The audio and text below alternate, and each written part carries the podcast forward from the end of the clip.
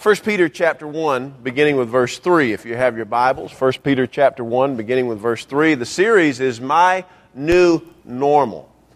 And this series is, it consists of seven messages. This, of course, is the second one. The rest of them will be all on Sunday morning.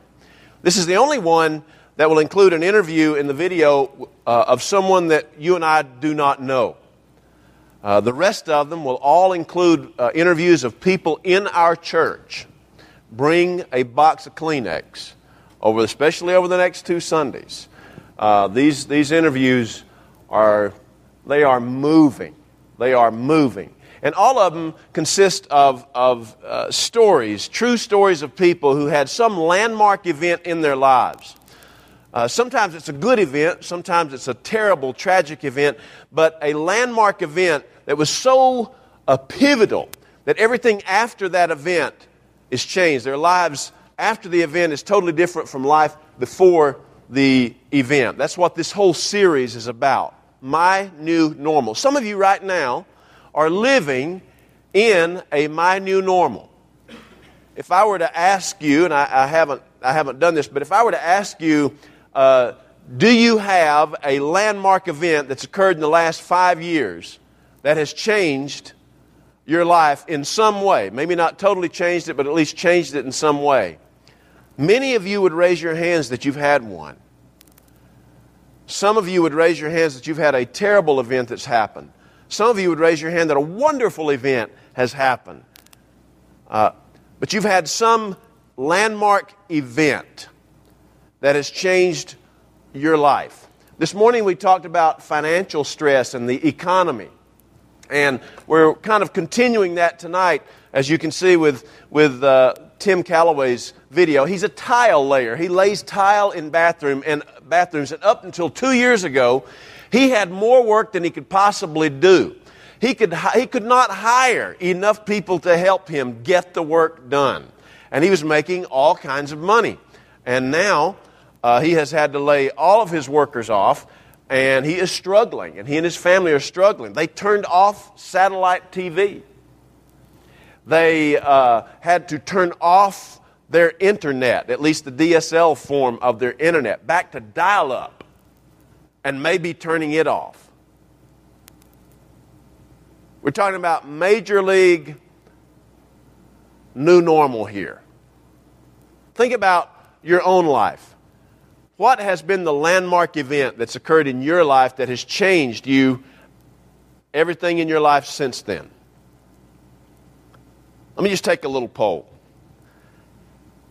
How many of you in the past I'm going to say five years, have had a landmark event that's changed your life, whether bad or an enormously good one. Would you raise your hand? Anybody? Anybody?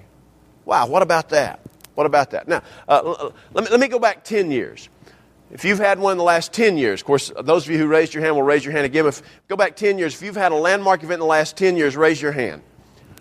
Okay, now, of those of you who've raised your hand, uh, how many of you, raise your hand if that landmark event was a wonderful event, a good event, a positive event? Raise your hand. All right? And raise your hand if that landmark event was a tragic, terrible event insofar as you're concerned. Raise your hand.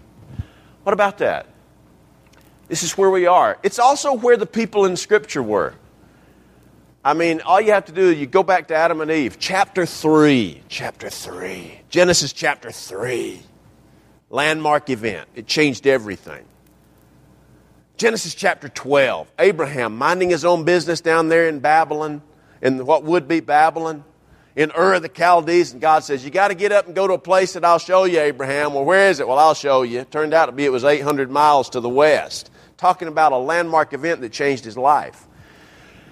When Peter wrote 1 Peter chapter 1, uh, he was on the verge, most, uh, many scholars believe he was on the verge of being executed.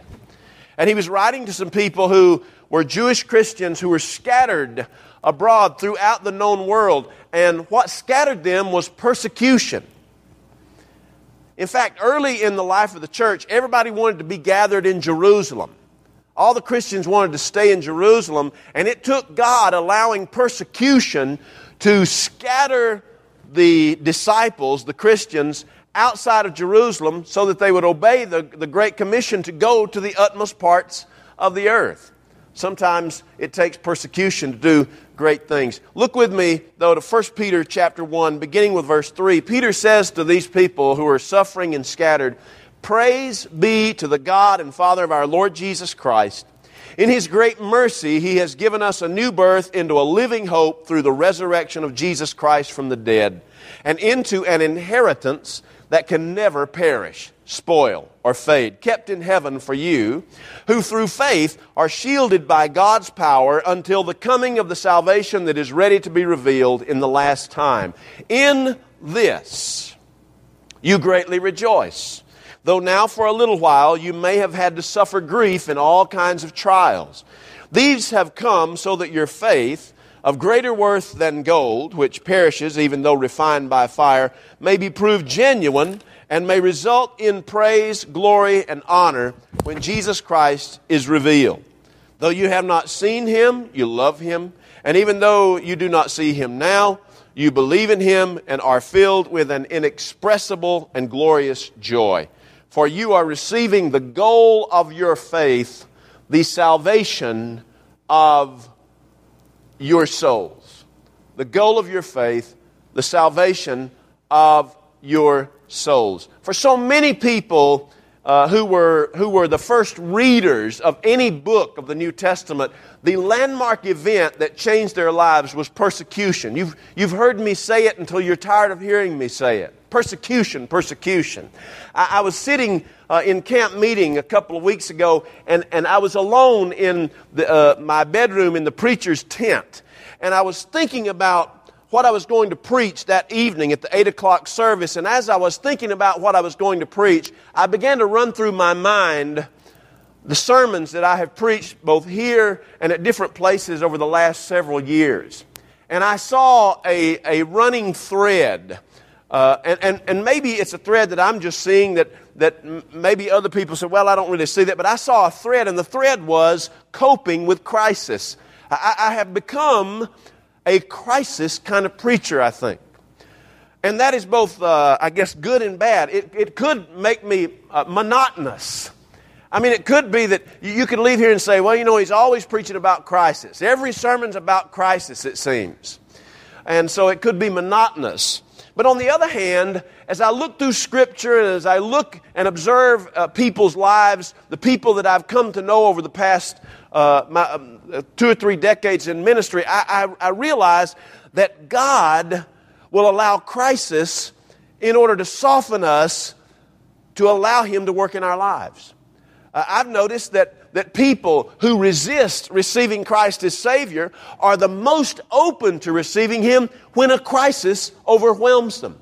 I've noticed that we Christians are the most open to being fully obedient to Christ when we are in the midst of a crisis that has softened our hearts and softened our will. Now, I would rather that we be willing to do what God wants us to do without Him having to put a crisis on us. And certainly, He's a God who's all powerful. There's, there's nothing He can't do. He can do anything He wants to. He could change us and make us obedient without a crisis. But it seems to me, and I think Scripture bears this out, that more often than not, God will allow a major league crisis in your life if that's what it's going to take to get us to the point of really experiencing Him and really breaking through in our relationship with God. Peter is writing to some Christians who are scattered abroad. They're suffering. They have been persecuted. They've run from persecution, and persecution has caught up with them. The crisis will continue to pursue you. And so he's writing to them. Some scholars believe that this is, uh, uh, that Peter is writing to a group of new Christians. Uh, I don't know if that's the case or not. Uh, but I think Second Peter is certainly to some new Christians, but First Peter I'm not sure. Uh, one thing I do know is that if uh, Simon Peter indeed wrote this, he wrote it probably uh, around 63 or 64 AD. Now, this is very important. This is a very important date. If he wrote it around 63, 64 AD, that's very important because he died sometime around 66 or 67 AD. So he's right at the point, he's within two or three years of being, uh, of, dying. And how did he die? He was executed for his faith. And when they executed him, traditional history tells us that when he was, he was brought up, he was going to be crucified just like uh, the Lord Jesus was. And, and traditional history says that Peter, right before he was crucified, said, I'm not worthy to be crucified in the same manner that my Lord was. Crucify me upside down. And so, if traditional history is correct, Simon Peter was crucified upside down because he didn't feel worthy to be crucified like Jesus. This was the climate. The Roman Empire was in control. The emperor of Rome was a fellow by the name of Nero. I've, as I've told you many times before, Nero was a lunatic. He was a lunatic. He would take Christians during the height of the persecution of the, of the 60s AD. He'd wrap them up in flammable material. He would tie them to pedestals in his backyard where he had a garden. And he would ignite them in order to, to illuminate his gardens at night. Can you imagine that? What kind of man this must have been? And these people are either being persecuted by his regime or they're being threatened with persecution. This is a crisis that has changed their lives. And so he writes to them about their Christian faith, about keeping the faith. And he says, uh, he says some things to them that I want to share with you. The first thing I want you to notice that he, he relays to them is that the Christian life is a life full of hope. It's a life of hope. Now, that's an amazing thing to tell people who are, who are being threatened with their life, with, with the very, uh, they're being threatened with death. They're, they think they're about to die. Peter is about to die, and yet they hear him saying, Hey, the Christian life is a life full of hope. Verse 3, he says, Praise be to God. Now, he's in the middle of persecution, and yet his words are not words of, Woe is me. I'm about to die. Can't you, can't you uh, be sorry for me? He says, Praise be to the God and Father of our Lord Jesus Christ, because in His great mercy, He has given us new birth into, now listen to this. You ready for this? Into a living hope. A living hope Folks, I'll tell you the one thing that most people in this world would give every dime they ever had for if they could, and it's this H O P E. Everybody, everybody in every nation uh, under the heavens is, is desperate for hope. And Peter says to these people, the Christian life is a life of hope. Now, why is that? Why is the Christian life a life of hope? One very important reason because of the promise of a great future that you and I have. Because of the promise of a great future. Listen, there may be times when, when we experience heartaches here and trials and, and struggles in our lives, and we will. But no matter what we experience, the Christian life is one that has the promise of a great hope. But not only that, we have the promise of God's presence with us here and now. If you've been saved, if there was a time in your life when you invited Christ into your life, that very moment when you said yes to Jesus, the Bible teaches us that the Holy Spirit came down and entered your life, entered your heart, and He is there to stay. Everywhere you go, Jesus is with you everywhere you might go. Every struggle you'll experience, every success you'll enjoy, Jesus, through His Spirit, is there to enjoy it with you. So, our Christian walk is a walk of hope because we have a great future and because we have a great uh, presence of the Holy Spirit of the Lord Jesus Christ. The Christian life, Peter says, is a life of hope. But second, he says the Christian life is a life of trials. It is a life of trials beginning with verse 6. He says this He says, In this faith you have, this faith that gives you so much hope, you greatly rejoice, even though now, for a little while, you have had to suffer grief in all kinds of trials. I love that phrase, though now for a little while. You know what that, that phrase for a little while means? It means it ain't going to be for a long while. It means that it's not going to be forever. It's not going to be everlasting. There may be times when I, I'm, I find myself in a situation where I'm crying out with God and saying, God, I'm not going to make it. I can't make it through this situation. But whatever that situation is, no matter how, uh, uh how everlasting it seems to be, it is only for a little while. Though for a little while, Peter says, you are suffering grief in all kinds of trials. Now, I, I want you to get this. This is not going to be on the slide, so I want you to get this. The Christian life is a life of hope for three reasons. One, the first two I've already told you. One, because of the promise of a great future. Number two, because of the of the never ending, never leaving you presence of the Lord Jesus Christ. But here, here's a third reason, very important. Because the Christian life has hope because our distresses have design to them. There is a design to your distress. What I mean by that is there, God will not allow a struggle, a hardship in your life that has no purpose in it. It always has a purpose built into the distress, and you and I may not always see it. In fact, most of the time we don't. But just, just go ahead and believe it now, okay? Will you do that? Just go ahead and believe it now. Raise your hand if you'll just go ahead and believe it now. Come on now. Raise your hand if you'll just go ahead and believe it now. Just raise your hand and say, I'm going to believe that whatever struggle I'll face tomorrow has a purpose in it. It has a God given, God built, God designed purpose in it. And I'm just going to believe it now. Even though whenever I face it, I may not see it, I may not understand it, I'm just going to, by faith, believe it now. I'm going to believe that my distress has a divine design to it. So the Christian life is a life of hope. The Christian life is a life of trials. And then the third thing that, that I think Peter tells us, and this is also throughout the scriptures, is that trials in the Christian life are always connected to your faith. Well, what is faith? Faith is a relationship you have with Jesus Christ. That's faith. We receive Christ not because of, of material evidence that He is who He says He is, but by faith. We walk by faith, not by sight. We walk by our belief without evidence or without all the evidence instead of believing because of all the evidence. That's faith.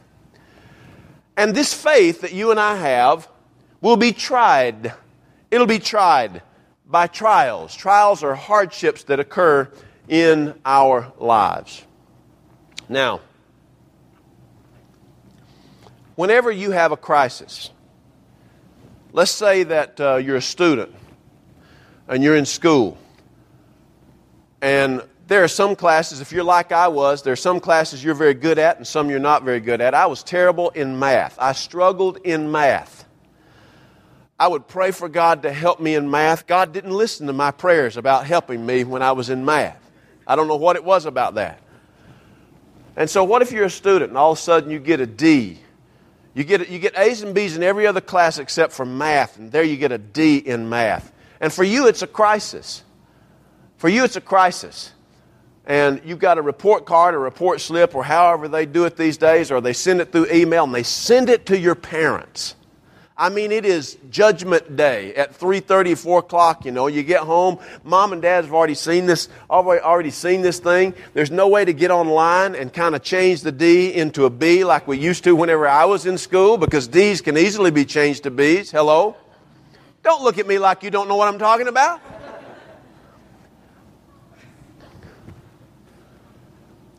Maybe that's your crisis. Maybe your crisis is is a sickness. Chris Beatty. Muscular dystrophy, multiple sclerosis, that's what it is. I can't get those two separated. How long have you had that diagnosis, Chris? 2002. Since 2002. It's like a new normal, is it not? It is. You'll see some people in interviews later in this series who've been diagnosed recently with diseases, and now they're living with something that's totally different for them. Your new normal may be the breakup of a family. Your new normal may be the beginning of a new relationship. Andy and Amy here. Your new normal may be you made the praise band or you didn't make the praise band. Your new normal may be you decided to jump in the pool at the shallow end.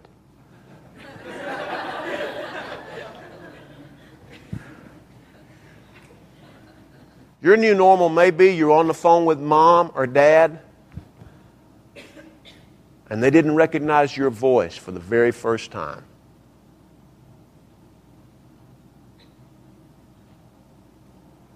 Your new normal may be you lost dad. Listen, whatever your crisis is, get this your crisis is connected to your faith in four very important ways. They're on the slide. Watch this. First of all, your crisis can reveal the true quality of your faith. It can reveal the true quality of your faith. I can tell you that I'm a strong Christian, but my trials will show whether or not I am. Your crisis is connected to your faith. Your crisis can purify your faith. It's kind of like uh, it's kind of like a fire that burns off everything that's worthless and leaves and purifies and cleans everything that is of value. It can purify your faith. Trials can strengthen your faith.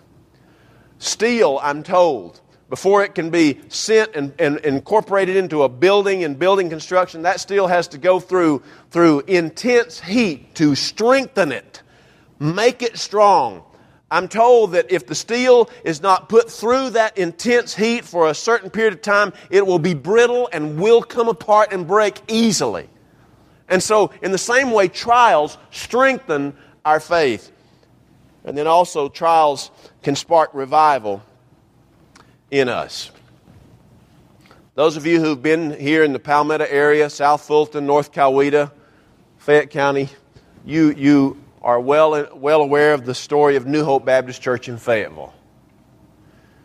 Back in the 70s, Richard Lee was there. Richard Lee is now the pastor up at First Redeemer Church in Forsyth County. Um, church of about 2,500 people. They had Tim Tebow there last week or week before last.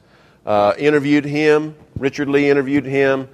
Um, Richard Lee is a very successful pastor. He went there from Rehoboth Baptist Church in Tucker, where he was baptizing 600 people a year.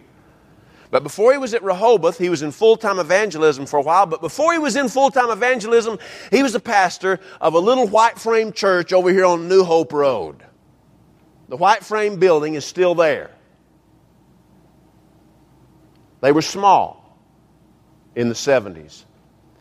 And they started, he started training people to win other people to Christ. And then Richard Lee decided to bring on a summer intern, a summer youth intern. Not full time, it was just a summer youth intern with the possibility of going full time. And this guy's name was Dwight Reighard. They called him Ike Reighard.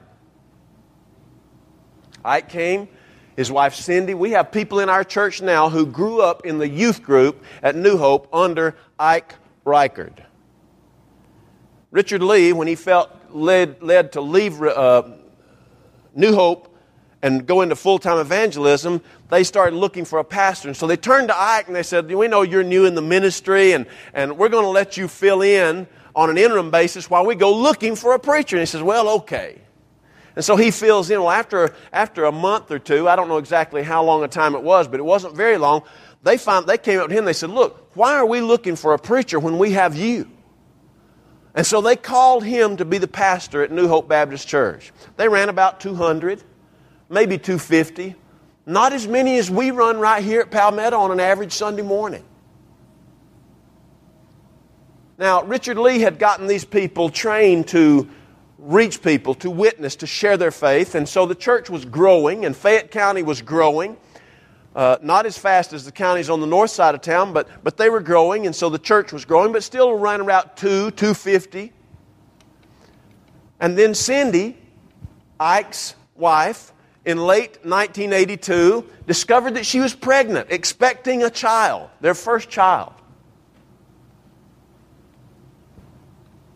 Everything went great. The whole nine months of pregnancy went great. They got to the end of February. They set a date. The doctor said, if you haven't delivered the baby by, by uh, March the 1st or 2nd, uh, we're going to bring you in. We'll induce labor. Okay, everything's fine. The plan was to go up to Piedmont Hospital downtown Atlanta. I mean, folks, uh, if you want to go to the hospital, there are a few hospitals that you want to go to. Piedmont is normally one of them. I mean, it really is. You got Piedmont and Emory and Crawford Long. Really good hospitals. March the 1st, 1983. Ike gets a call. It's from Cindy's mother. Ike, Cindy has started having contractions and labor pains. She's on the way to the hospital. Okay, I'll meet you there. She told me, Cindy told me, Ike says, to run by the fast food and get her two sausage biscuits, one for her and one for the baby. And he says, I, I'm picking those up right now and I'm on my way to Piedmont Hospital. And he got up to Piedmont. The parents were there, his parents were there, her parents were there. He went into the labor room because by that time already husbands were allowed to go in the labor and, and, delivery room. And he was in there with her, and everything was great. And periodically he'd leave the labor and delivery and go and, deli- and give reports out in the waiting room. March the 1st, 1983. He tells Cindy, he says, I'll be right back, baby. I'm going to go give a report to our parents out in the waiting room. He leaves labor and delivery, goes into the waiting room. As he's walking into the room, a code 100 goes on over the hospital. Code 100, labor and delivery. Code 100, labor and delivery.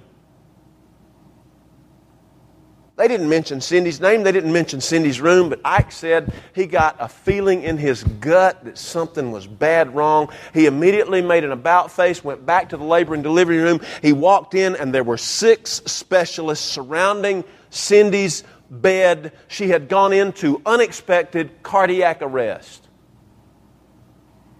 One of the doctors turned around and said, Ike, Something bad has gone wrong, and you're going to have to decide between your wife or your child. And Ike immediately said, Save my wife.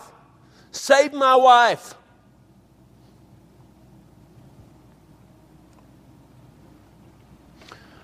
And they lost both of them.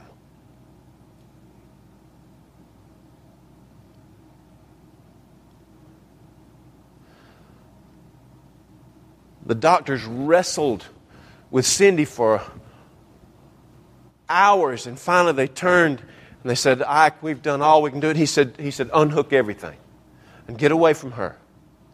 Do you want us to go ahead and take the baby? No, we need to bury the baby with her.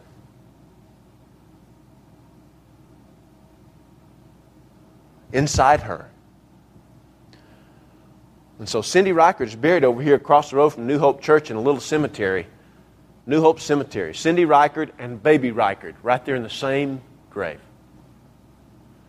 Ike Reighard said he turned around and he, after being at the hospital, again, hours after she died, he went back home, walked into the house, and there's this empty house. And he said, I didn't know what to do. He said, I, I didn't, I, I, hadn't lived without her for, for so long and we had such dreams. He said, I didn't know what to do. He said, I cried out to God, I said, God, I can't handle this. People began to call and he didn't want to answer the phone. He just he didn't know what to do. But that church hovered around him, gathered around him. In the middle of that tragedy, they gathered around him That was in 1983. Ladies and gentlemen, by 1990, seven years later, in a revival that was to a great extent sparked by that tragedy, they went from running 250, 300 to 4,000. Now, would I wish that tragedy on anybody? Absolutely not. Absolutely not. But I'm simply saying, God used that tragedy to wake up a church. And they went from being an average church to a great church because of a revival that began with a crisis. God can use a crisis to spark a revival in you. And if that's what He has to do, He will.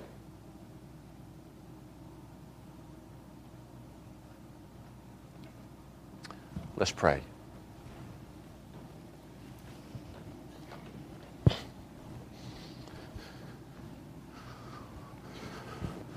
Lord, I pray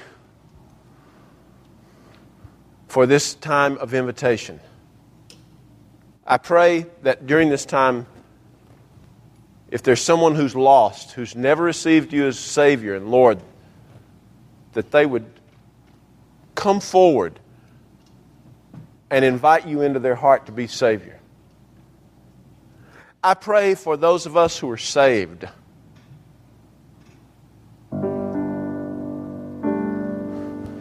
Lord, that if we need a wake up call,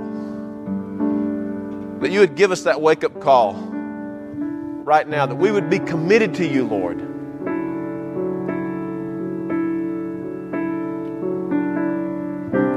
Lord, I pray for a change in hearts, even now in this place.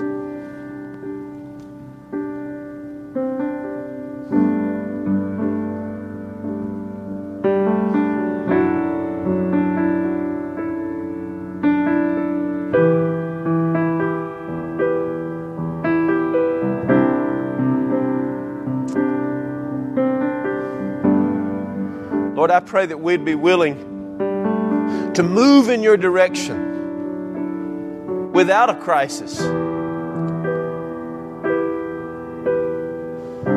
But Lord, I pray that you'd wake us up. For I fear, Lord, that we are slumbering. I fear that I'm slumbering. God, help us to rise up and see your face. In Jesus' name.